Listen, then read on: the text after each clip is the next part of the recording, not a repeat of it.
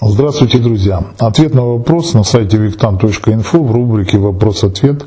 Итак, зачитываю сам вопрос. Здравствуйте, Виктан. Вы были недавно в Африке. В связи с этим появился вопрос, правда ли, что, скажем, та же африканская магия не действенна против русского человека, потому что есть существенные различия в бессознательном этих народов.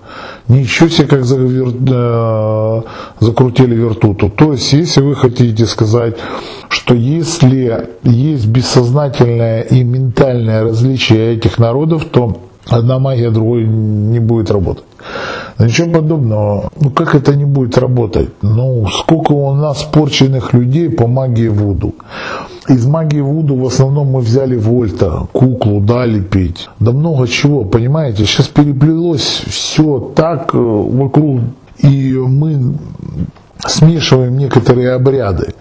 А это не всегда хорошо. Некоторые обряды хорошо, некоторые нехорошо. Почему? Потому что есть силы, к которым мы обращаемся.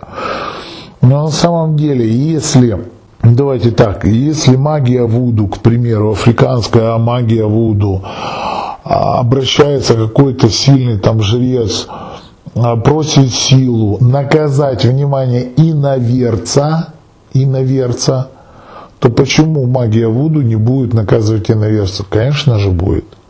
Поэтому нет существенной защиты.